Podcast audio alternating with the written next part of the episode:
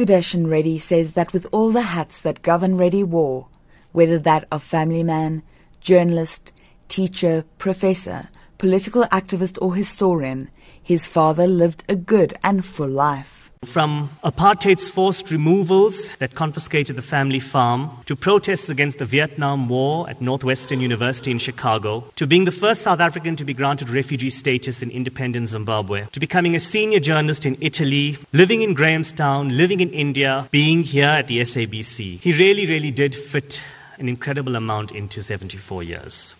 Former Finance Minister Pravin Gordhan remembers reading an old SMS from Reddy dated this time last year. In the message, his friend, whom he met during their days of student activism in KwaZulu Natal, sends his apologies for not being able to stand alongside him in his upcoming court battle. He says Reddy always reflected the values of a true Democrat, a non racialist, and a gender sensitive person. Today, we can certainly celebrate the life of somebody who made sure that in his lifetime he didn't make the compromises that people are willing to make today and forgive me for saying this on this occasion, but I think it's proper to say it because he was a political animal in his own right. And he would be aghast, and I'm sure he has been, at the kind of direction that some of our politics has taken and the kind of undermining of the democracy that so many people have contributed towards creating.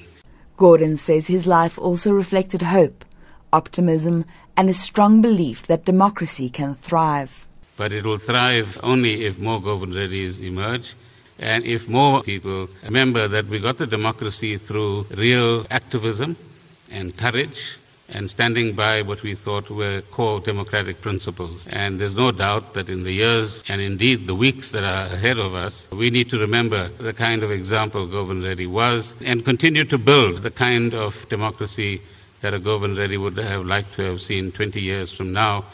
While many remember his role as an activist in shaping our democracy, Others remember his influence as being more personal and much more recent.